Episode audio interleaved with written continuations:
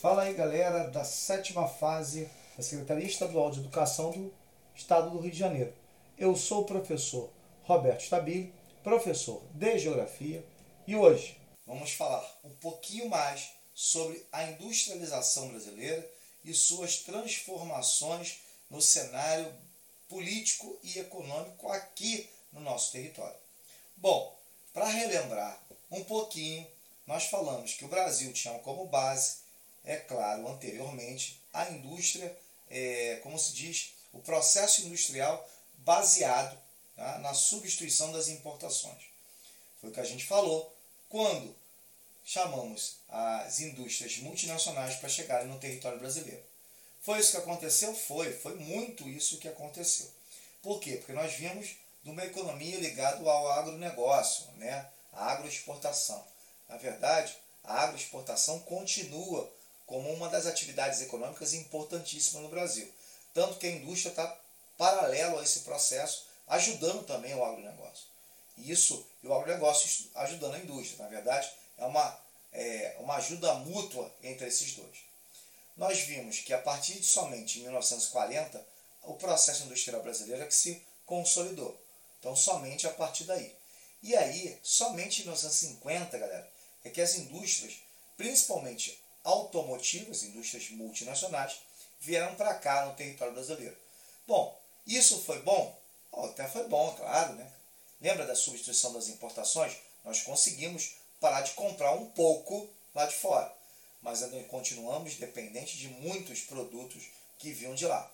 Bom, mas o Brasil já tem indústria, começou a gerar emprego, crescer economicamente, ou seja, vários fatores importantes para citar um pouquinho o Brasil como um, um país industrializado na América Latina e um país que tinha muitas indústrias multinacionais chegando aqui e começando a se instalar e vender os seus produtos.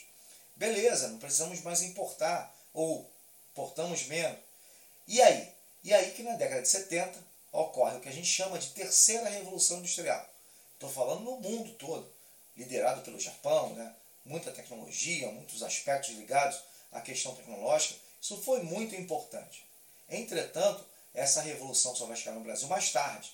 E aí vai tentar, é claro, acionar um pouquinho da tecnologia no território brasileiro.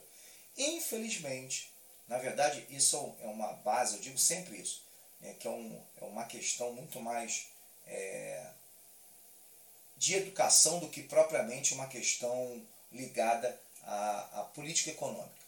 Nós abandonamos a educação brasileira durante muito tempo. Na verdade, é, a educação brasileira ela foi infelizmente abandonada. E aí o, o processo de tecnologia ficou para trás. O Brasil até desenvolve tecnologia sim em algumas atividades econômicas.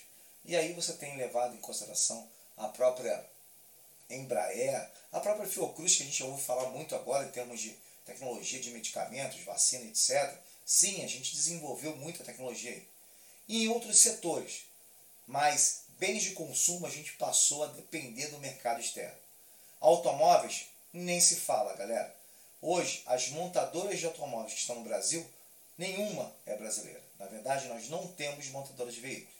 Quando a gente pensa em comprar um aparelho de né, celular, lembra que nós falamos bastante em termos de tecnologia, de informação, das redes. Quando você compra um celular, esse celular, ele é brasileiro?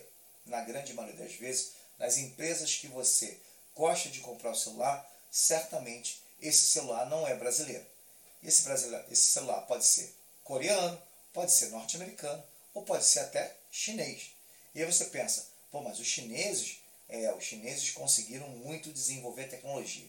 Na verdade, eu posso falar que o Japão, a Coreia e a China são os países que conseguiram atrelar tecnologia, né, principalmente desses tipos de bens de consumo, claro, ao processo industrial. E isso fez com que essas empresas se tornassem empresas líderes no mundo, como a Samsung, como a LG, como a Sony e entre outras, como a Huawei chinesa, como a Xiaomi também, empresas chinesas que estão hoje dominando o mercado e desenvolvendo tecnologia. Bem, galera, a gente continua falando um pouquinho mais sobre isso no próximo podcast. Galera, um grande abraço Claro, não se esqueça. Tem que assistir mais podcast. Até o próximo.